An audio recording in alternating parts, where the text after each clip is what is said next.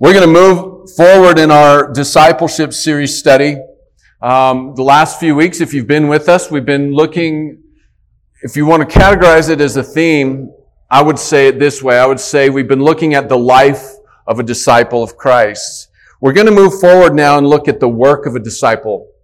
And uh, first and foremost on that list is evangelism. Now I know uh, I know many of you start to kind of sweat and enter into chills when I mention evangelism.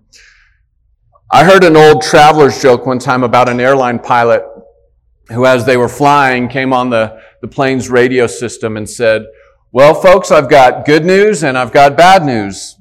He said, the, the good news is we're making excellent time. But as he continued, he said, The bad news is we're lost. And I thought that's a perfect illustration sometimes, I think, of how the church feels when it comes to evangelism.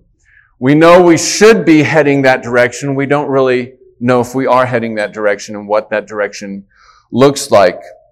So this morning, I intend to try and lay out for us as a church um, the big picture of evangelism.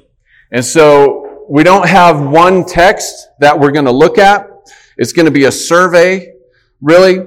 But we're going to consider three points um, so that we really get a biblical big picture of evangelism. First, we're going to look at the task of evangelism. Then we're going to look at the target of evangelism. And third, we're going to look at the territory of evangelism. So if you would, before we start, I just ask the Lord to help us. Uh, if you would go to Him in prayer with me. Father, I want to just pause and pray for Waypoint Church. Father, as we're still young, we're new. Father, we're getting our bearings here as far as your purpose for us in this community, Lord.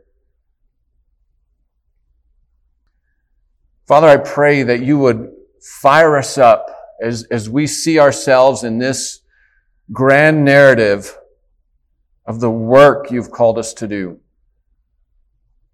Father, so often we live our life really separate from, from considering the bigger picture and where we fit in to that picture, Lord. It's your picture. It's your plan for the world. Father, and it's how you're bringing that plan about. And it all begins with evangelism, with proclaiming. So, Lord, give us courage, give us zeal. Father, as we've just looked at, give us repentance.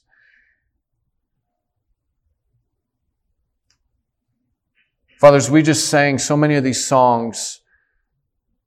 Give us a love for you, Father, the law and the fear of, fear of the law, fear of wrath, Father, such a, such a miserable motivator to evangelism.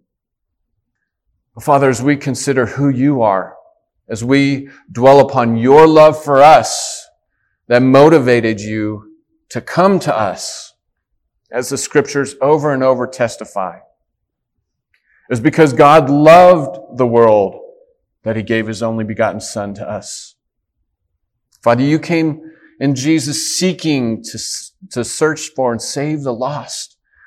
Father, may we dwell upon that great theme and may that be our motivation for going to others. The very heart of Christ, taking one poor sinner and using them to find another. We pray you do this work of evangelism through us, Lord. That we'd be bold, we'd be courageous, we'd be zealous with the gospel, understanding it's the power of God for salvation to all who believe. Father, may you reap a great harvest through it. And as we've read, as we've sang, may it all be to your glory because you're worthy of it, Lord. We pray in Christ's name. Amen. The task of evangelism, sometimes, unfortunately, I think this task is confused. And so this morning, as we start our study on evangelism, I really want to, to define carefully what is the task of evangelism. Very simply stated, evangelism is the work of proclaiming or declaring the good news. So in this sense, there's missionaries and then there's evangelists. We read, for instance, in Ephesians 4, the office of evangelist. That would be someone who's full-time given to that work. But in the big picture sense, which is what we're considering this morning, we are all missionaries. and we are all proclaimers of the good news, the gospel. We just got done looking at for several weeks the, the life of a disciple is really um, summed up in John 15 of, of those who abide in Jesus. It all comes back to Him. Our life, our pursuit, everything comes back to that. But as far as the work of, of missions, evangelism, proclaiming, this is where it starts. We have to see ourselves as a missionary. Most of us, when we consider ourselves, we don't consider ourselves as missionaries. But the first part of evangelism is to proclaim the good news. I want you to notice every single gospel identifies this prerogative. Listen to these verses. Matthew 28, 19, for instance. Jesus says, Go therefore and make disciples of all nations, baptizing them in the name of the Father and the Son and the Holy Spirit, teaching them to observe all that I've commanded you. Then Mark ends his gospel saying this in 1615, Go into all the world and proclaim the gospel to the whole creation. Luke ends his gospel this way in Luke 24, 47 and 48. He says, repentance and forgiveness of sins should be proclaimed in his name to all nations, beginning in Jerusalem. You are witnesses of these. John in his gospel, chapter 15 says this, when the helper comes, speaking of the Holy Spirit, whom I will send to you from the Father, the Spirit of truth who proceeds from him, he will bear witness about me, and you also will bear witness. Every gospel identifies the task of the church as far as its work begins with what? Proclaiming the gospel and proclaiming it in all the world, to all creation, to all nations. It uses several phrases to communicate the same thing. And so it's not surprising when you get to the book of Acts, which is the beginning of the church age after Christ has ascended to heaven, what do we find? Acts chapter 1 verse 8, you will receive power when the Holy Spirit has come upon you, and you will be my witnesses in Jerusalem and in all Judea and Samaria, even to the end of the earth. There are dozens, literally, more passages that you could look at to talk about this point of the task of evangelism is first and foremost to proclaim the gospel of God. And I make this point um, because Scripture gives so much emphasis to this, and yet, I don't know if you remember how we started our discipleship study. I gave you a series of statistics talking about how many Christians actually share their faith. And very, very few, three Christians out of hundreds per week share their faith. And it is primary as far as the work given to the church. So primary, in fact, if you want to open up to 1 Corinthians chapter 1 with me, Paul makes this case for us. If you remember Corinth, I've talked about it.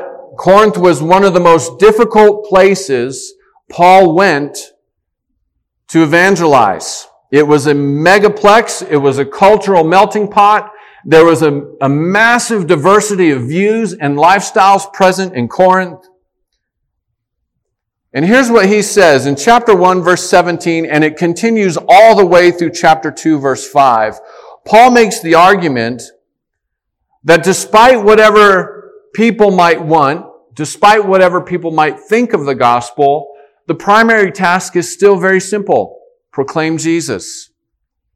Um, for instance, begin reading um, in verse 17. Christ did not send me to baptize, but to preach the gospel, and not with words of eloquent wisdom, lest the cross of Christ be emptied of its power. For the word of the cross is folly to those who are perishing, but to us who are being saved, it is the power of God. Go down to chapter 2, verse 1. He says, When I came to you, brothers, I did not come proclaiming to you the testimony of God with lofty speech or wisdom. For I decided to know nothing among you except Jesus Christ and Him crucified. I was with you in weakness and in fear and in much trembling. My speech and my message were not in plausible words of wisdom, but in demonstration of the Spirit and of power, so that your faith might not rest on the wisdom of men, but in the power of God. Corinth is a good starting place for us as we consider this first point of the task of evangelism is simply to proclaim the gospel because at Corinth, Paul contended with the Jews and the Greeks. And he says this message that we proclaim in the gospel to the Jews, it's a stumbling block. It's offensive to them because it essentially tells the Jews, your righteousness is nothing to God. You have none of value to Him. That was an offense to them. I'm a good person. I've done good things. And the gospel says, no, you haven't. And nothing we do can make us stand before the Lord in righteousness. To the Greeks, the message of the cross was foolishness. It wasn't sophisticated enough. It didn't match their philosophies of life. It was dumb. You see both of these reactions to the gospel and the proclamation of it today. In our secularized society, the message of the cross is very foolish to people, or it's very offensive to people. In either case, it did not deter Paul from the task of proclaiming it. And that's what's important. When we talk about evangelism, we got to understand evangelism is not in this sense determined by how the people are going to receive it. The task is the same. You're to proclaim it. Just proclaim it. It will be offensive to some. It will be foolish to others. But to those who are being called by God, it's the power of God unto salvation. And that's what Paul makes his case. So even if people want something else, even if they think that it's dumb, or even if they don't think the gospel is actually what they need, our task is to proclaim Jesus Christ is Lord to the glory of the Father. I want to read a quote from C.S. Lewis. It's actually out of a book Mallory gave me. Thank you, Mallory. And I don't have C.S.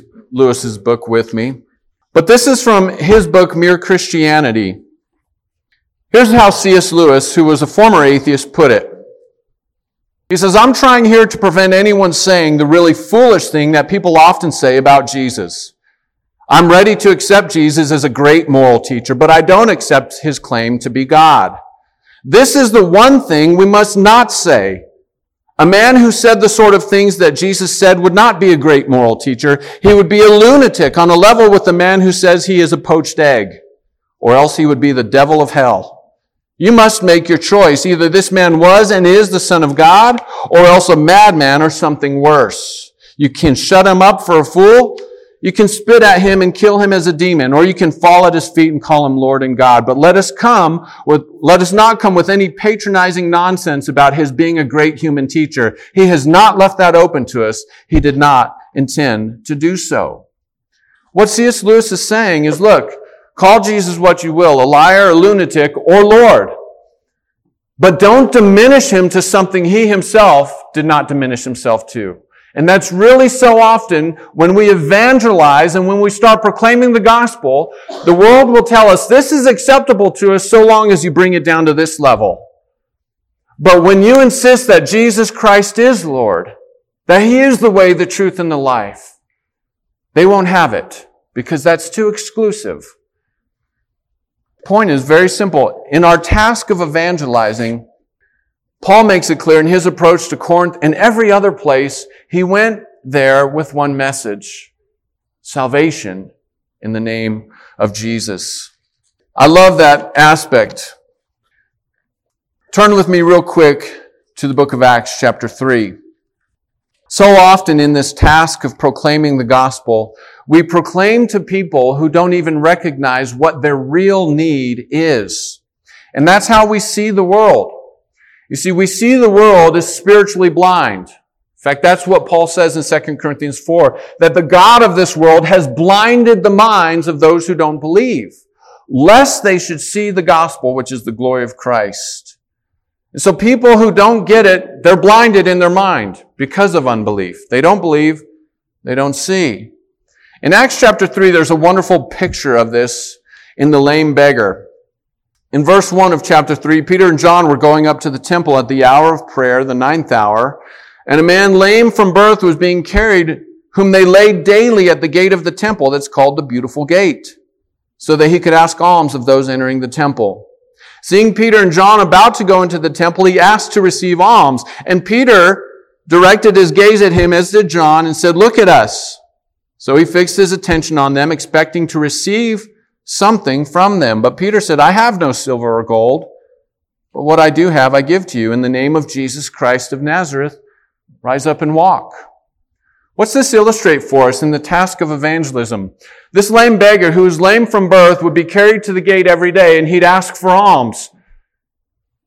But really, alms asking and getting just enough money to supply his need for that day was not what the beggar needed. What the beggar needed was to be healed from his lameness. He thought he needed money for the day, and Peter and John look at him and say, No, what you need is to be healed from your lameness. You see the deception that he was under. Very often, people who are lost look for remedies to their sin.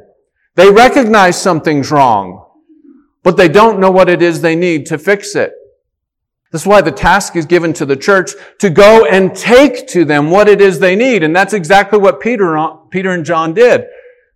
They healed the man. So it is with the gospel. We take the gospel to sinners. Why? Because we once were sinners ourselves, and it is the only answer I have for that.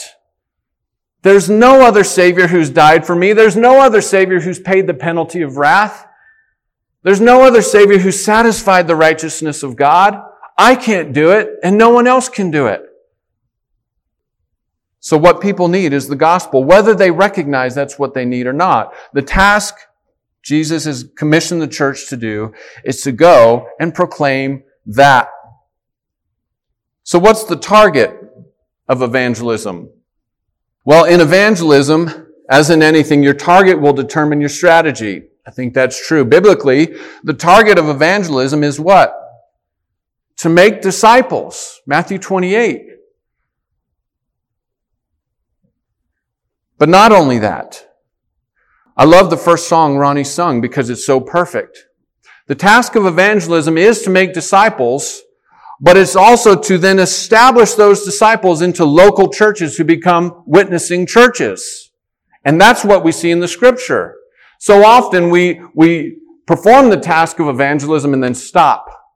People are introduced into Christ and then they're left as babes. Well, the task of evangelism is to introduce them to Christ, but then to make churches that are introducing people to Christ and so on and so forth. So the target or goal is not simply to convert, but to convert, then establish and plant, and then reproduce. Turn to Acts chapter 2 if you're, if you're still in Acts 3, verse 42. They've been commissioned in chapter 1, verse 8 to go proclaim. Chapter 2, the Holy Spirit's given, just like verse 8 said he would be. Peter opens his mouth and proclaims one of the best sermons recorded in scripture. In verse 41 and 42 illustrate just this point. Verse 41, so those who received his word were baptized. And there were added that day about 3,000 souls. Verse 42, and they devoted themselves to the apostles' teaching and to fellowship, to the breaking of bread and prayers. Let me break it down this way for you. Peter did the first point we made. He went and proclaimed the, the word to the Jews in Jerusalem. Verse 41 tells us evangelism was those who received the word, right? He preached, they received.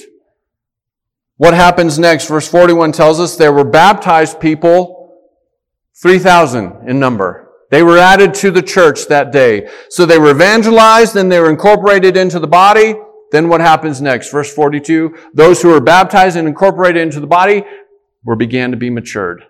That's the process we're after. That's the target of evangelism. It's not just to share the gospel, it's then to m- mature those people into reproducing Christians. Why do I stay, say it this way? I don't want to, I don't want to come across as though I'm against what I'm about to say, because I'm not by any means. But I do want to make a point that so often evangelism and social action or social concern is confused. And the one usually replaces the other. What do I mean by social action or social concern? I mean this. The church so often is characterized by helping the poor, feeding the poor, helping the homeless, um, those kind of good works. We'd all say those are good things. And the church needs to do those things, right? Jesus said that. If you come and give me water, if you come visit me in prison, if you feed me when I'm hungry, if you do it to the least of these, you've done it to me. The church is to be about that. But that's not evangelism. And it can't replace evangelism. But often it does replace evangelism and the church can walk away from doing things like that, patting themselves on the back like they've evangelized and they haven't. Faith comes by hearing and hearing the word of Christ, Paul says in Romans 10. If we never open our mouth to share the word of God with someone, they haven't been evangelized. If all we do is give them a cup of water, as K.P. Yohannan, who had a missionary, who was a missionary to India, he said, if all you do is come to my country and give them a cup of water and a bowl of rice, you're sending them to hell on a full stomach. And he actually implored the church I was at, don't come if that's all you're going to do. My people don't need more rice. They need the gospel. And if you're not going to come proclaim it, don't waste my time. He's right. And he had a hard message for us. It was good for us to hear. Evangelism begins with proclaiming the word. Those who then hear the word are incorporated into the body and then matured.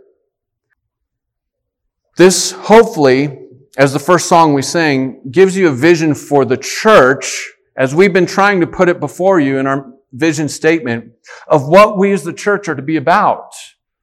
Evangelism is the open door that people enter into the church through. And then they share the same thing. I like how one author stated it. He says this, the local church is the God ordained means for the baptizing and instructing of those who have professed faith in Jesus Christ. Without the formation of local assemblies, the Great Commission cannot be filled. When we accept Christ, we are brought into union with Him and then placed into His body, the church. So this sets before scripturally a vision for waypoint, who we are to be. We are to share the gospel, proclaim it verbally with people, so that they might come into union with Jesus themselves, and then themselves go and proclaim the gospel and bring people into union with Him. We don't simply want to bring people into union with the church. That's dangerous. When you fail to connect people to Christ, you're failing at the task given. Most often, church growth happens not because of evangelism, but because the chessboard has been rearranged, so to speak, and the pieces have been rearranged. Members from this church get upset, and so they go to this church. And then this church gets upset, so they go to that church. And it's just, we swap members. That's mostly how church growth happens. What I long to see for Waypoint is this church growth happening because people are being saved and added to the body of Christ. But that can only happen biblically if we're willing to open our mouth and share. That's the task. God had such a high view of proclaiming the good news. Paul said in 1 Corinthians 1, he says, it pleased him through what we preach to save those who believe. God is pleased with preaching the gospel. Some th- think it's foolish. Some are offended. Those who believe it pleases God to save them. Look at these passages. I'll read them to you to, to highlight this process in the target. Evangelize, incorporate into the body, and then reproduce that. Paul wrote to the Thessalonians in 1 Thessalonians 1, 8 and 9. He says, not only did they receive his word in much affliction. So they were evangelized and they received it. He says, not only has the word of the Lord sounded forth from you in Macedonia and Achaia, but your faith in the Lord has gone forth everywhere. They received the word from Paul, then what they do? They turned around and shared it, proclaimed it. It sounded forth. 2 Corinthians 4, I just quoted verses 3 through 6. Even if our gospel is veiled, it's veiled only to those who are perishing. In their case, the God of this world has blinded the minds of the unbelievers to keep them from seeing the light of the gospel of the glory of Christ, who's the image of God. In Colossians chapter 1, I love how Paul states this. Paul talks about how he became a minister of the church quote, to make the word of God fully known, the mystery hidden for ages and generations, but now revealed to the saints. Paul was made a minister to proclaim this mystery. He's made it known. The church then is to take that and keep proclaiming. I read a short biography of a missionary His name was Jens Haven. He was a missionary to the Eskimo Indians, which at that time we're on Labrador. I don't know if you know where Labrador is. I didn't. I had to look it up. It's up in northeast Canada.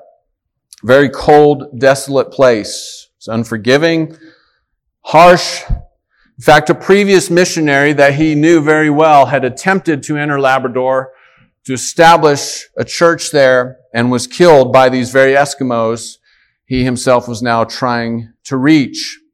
In fact, in his attempts to reach them and establish missionary outposts, he, uh, he, he gave the story of, a, of an attempt to reach a certain location, and they were caught in this storm. Their boat hit rocks, and they became stuck, and the boat began to break up. They had to jump ship onto their little lifeboat. That boat then rammed into the shoreline, broke up, Two of his missionary companions drowned and he watched them drown, too exhausted to get onto shore. He was barely saved. It was a costly trip.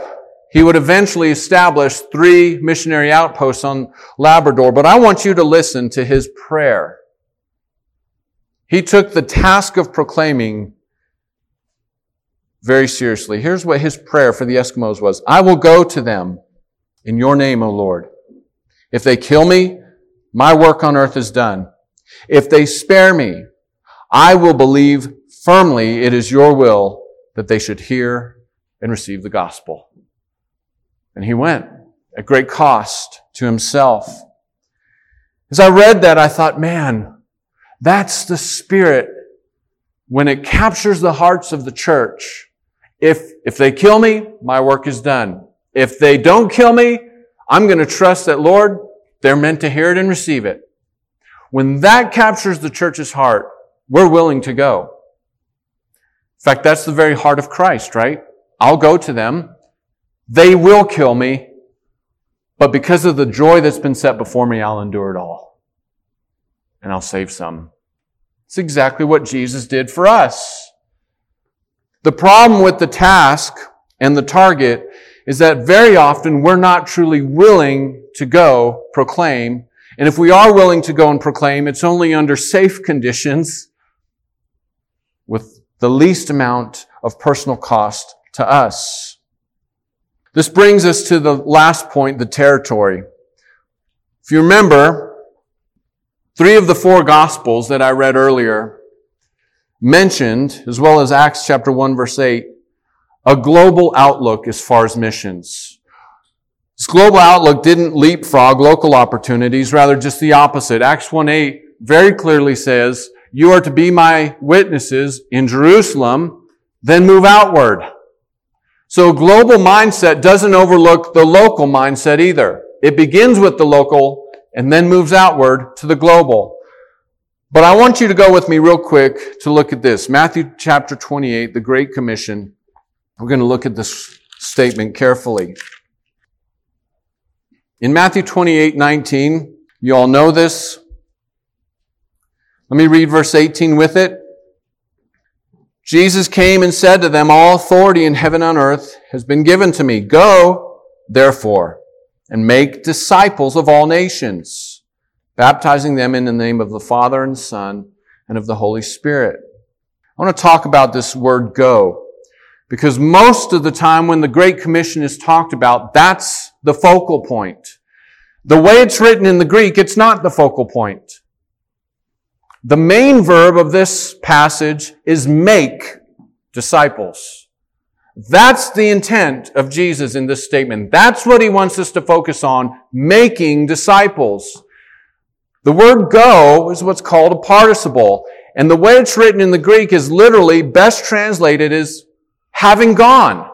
In other words, the command, it's not so much a command to go. That's how we usually take it.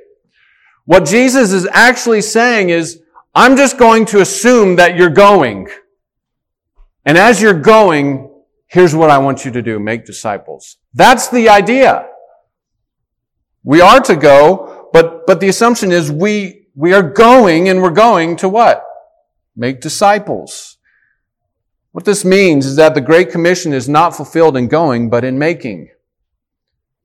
Making disciples is our focus. Not only this, but the scripture depicts the spread of the gospel geographically, not simply ethnically.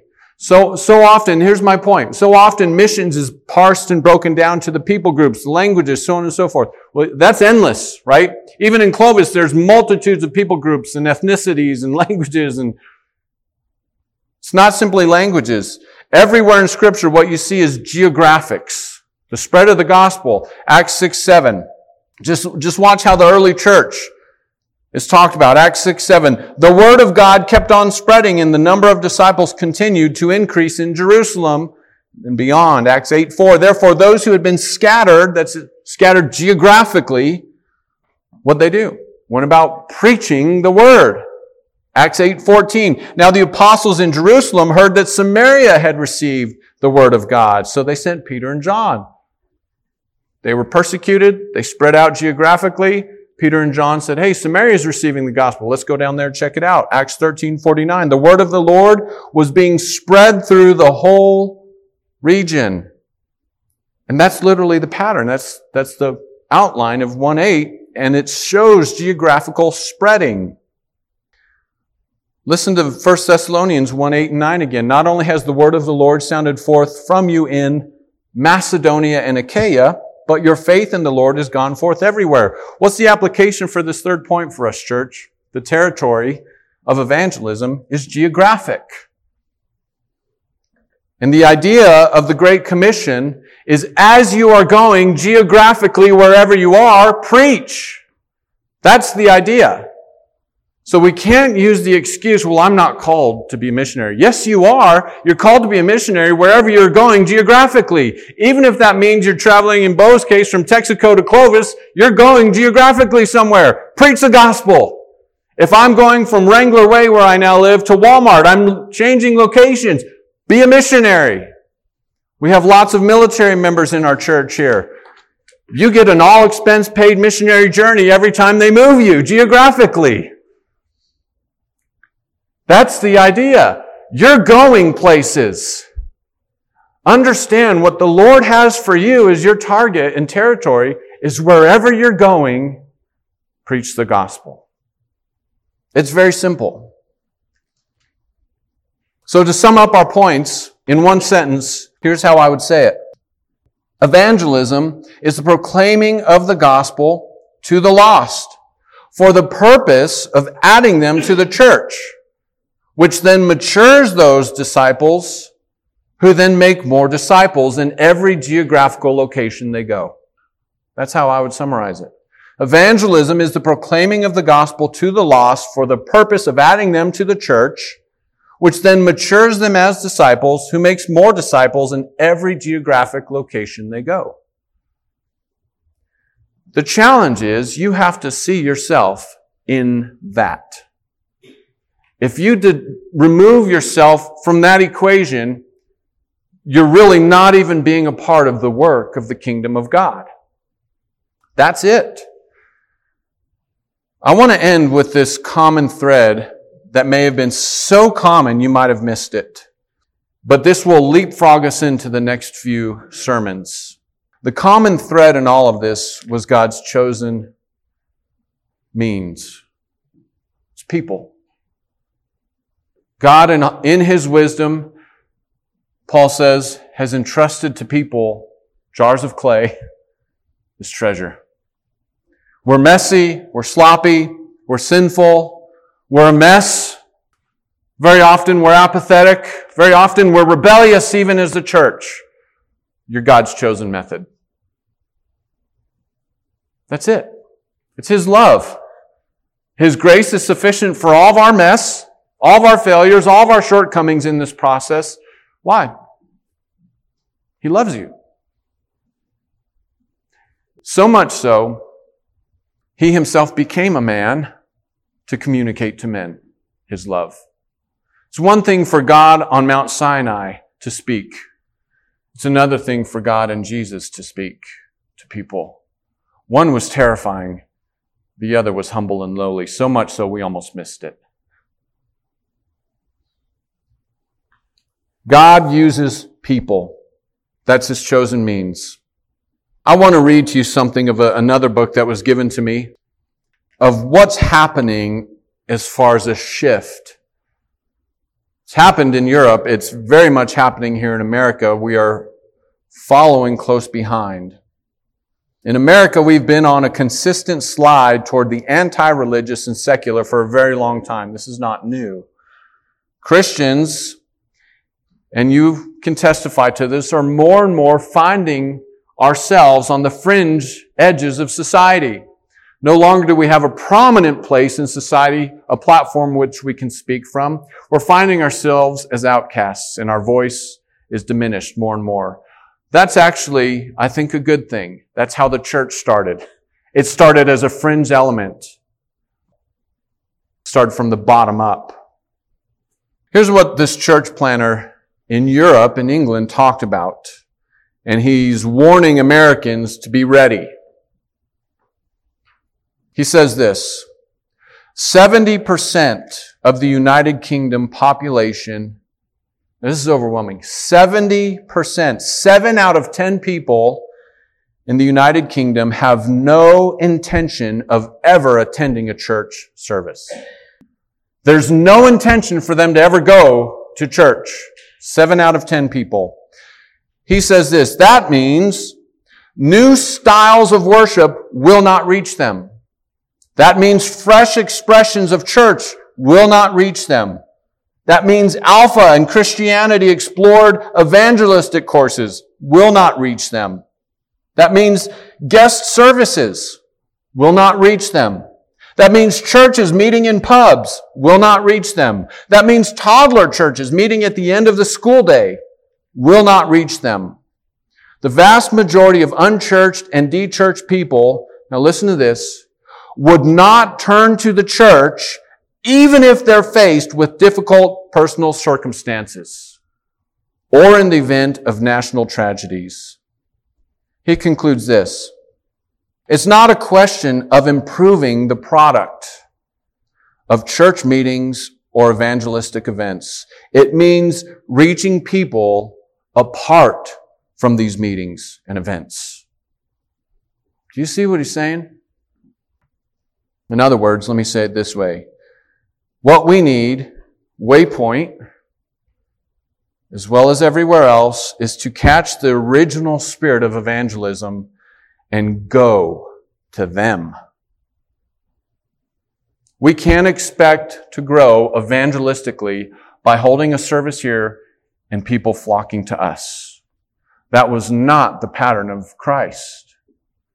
Everywhere Christ went In fact, that's what he told his disciples. I have food to eat you don't know of. It's to do the will of my Father. And the will of his Father was this, go from city to city to city to city proclaiming the gospel. That's what he said. I think this is going to be one of the hardest challenges for us. To get ourselves out of this mindset of calling people to come here in evangelism, holding a more unique service, having the mentality, if we just change it up and be more attractive and no. What's happening in this shift in mentalities, people aren't even considering the church as a source of information or answers. Just like the lame beggar who could look at Peter and John, two men who are apostles of Christ, and say, hey, could you give me some money? And they said, no, that's not what you need. I'll give you Christ instead. And he's healed. You see the difference? We must break out of this notion of trying to become attractive to the world so that they'll come. Attractive or not, we go and we proclaim. It's not going to be attractive to some. In fact, Paul said that. It'll be offensive to some. It's okay. It'll be foolish to others. They'll look at you and say, that's stupid. I don't, I don't believe that. Okay. To those who are being called, the gospel is the power of God to salvation. And that's the confidence. That's the theme of Romans, by the way. I want to end with that. Turn to Romans chapter 1. I think Romans is probably the greatest of Paul's epistles that he wrote. And Romans hinges on these two verses, 16 and 17. Romans 1, 16 and 17. And I want us to make sure we understand it. Paul says, this is translated in English, I'm not ashamed of the gospel. For it is the power of God for salvation to everyone who believes, to the Jew first, and also to the Greek. For in it, the righteousness of God is revealed from faith to faith. As it is written, the righteous shall live by faith. I think the better way to translate Romans 1:16 is not I am not ashamed. It should read I am not shamed by the gospel. What's the difference? It's one thing to be, preach ashamed. I get that. But what Paul is saying is every time he opens his mouth to proclaim the gospel, he's not shamed by it. Every time he preaches, people are saved. Why? Because it's the power of God for salvation. Every environment, church, here's the confidence you have in evangelism. The preaching proclamation of the gospel is the God ordained means to save people. You will not be put to shame by preaching it. Some will count it as foolishness. Some will be offended. Others will be saved. Everywhere Paul went, the gospel proved to be the power of God for salvation. He proclaimed it. Very straightforwardly, I determined to know nothing among you except Christ and Him crucified. So today, as we continue, um, before Ronnie plays this last song, I just want us to go before the Lord to examine ourselves because this will be a challenge for the church. But I want you to consider something. If the Lord is stirring your heart to evangelize, we might have an opportunity to do this locally. I met with the chaplain of the base on Tuesday. He's a new chaplain here. And he wants to work with us to evangelize, especially single airmen on the base, to go to them, to try and reach them for Christ. If you're stirred in your heart to be a part of that, I want you to meet me afterward. Um, to see who might be interested in that ministry. It's a local ministry I've been praying for. I want to search it out until I know otherwise. But go before the Lord and, and just begin to ask Him, Lord, what is my ministry here? How can I share? Whom can I share with? I want to be, start becoming a proclaimer of the gospel. Our, our mission statement, our vision statement, we tweaked a bit before we published it because I don't think it captured everything it should have. And it does now.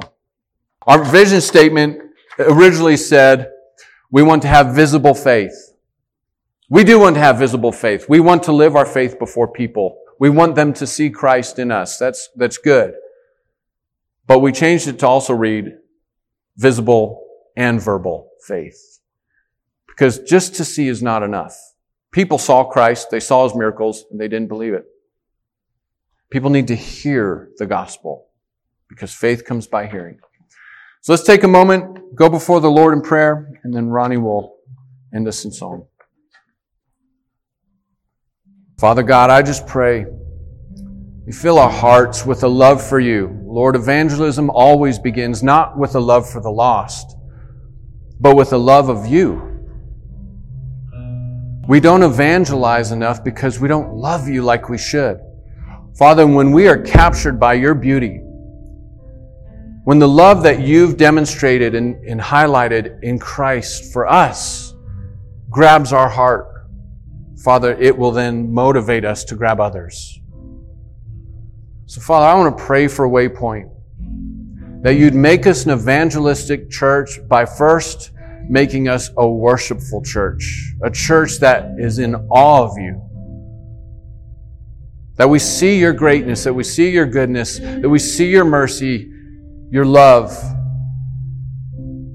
Father, that you are worth every sacrifice that we could make. You are worth every thought that we could have. You are worth all of our money that we could spend and more as we sang. You are better than all these things. So, Father, cause our hearts to draw very close and near to you. As we talked about abiding in you, Lord, may we, may we be raptured up in this relationship you've called us in. Because that will be the motivation to go and invite others to this. Because we see your great value. And above all this, Lord, you are the only sacrifice for my sin. Only you paid for it. No one else has ever paid for what I've done. No one else has even offered. You alone, Lord. So, Father, may you cause us to swell up with love for you, that it would bleed over and swell up with love for others who don't know you. Pray this in Christ's name.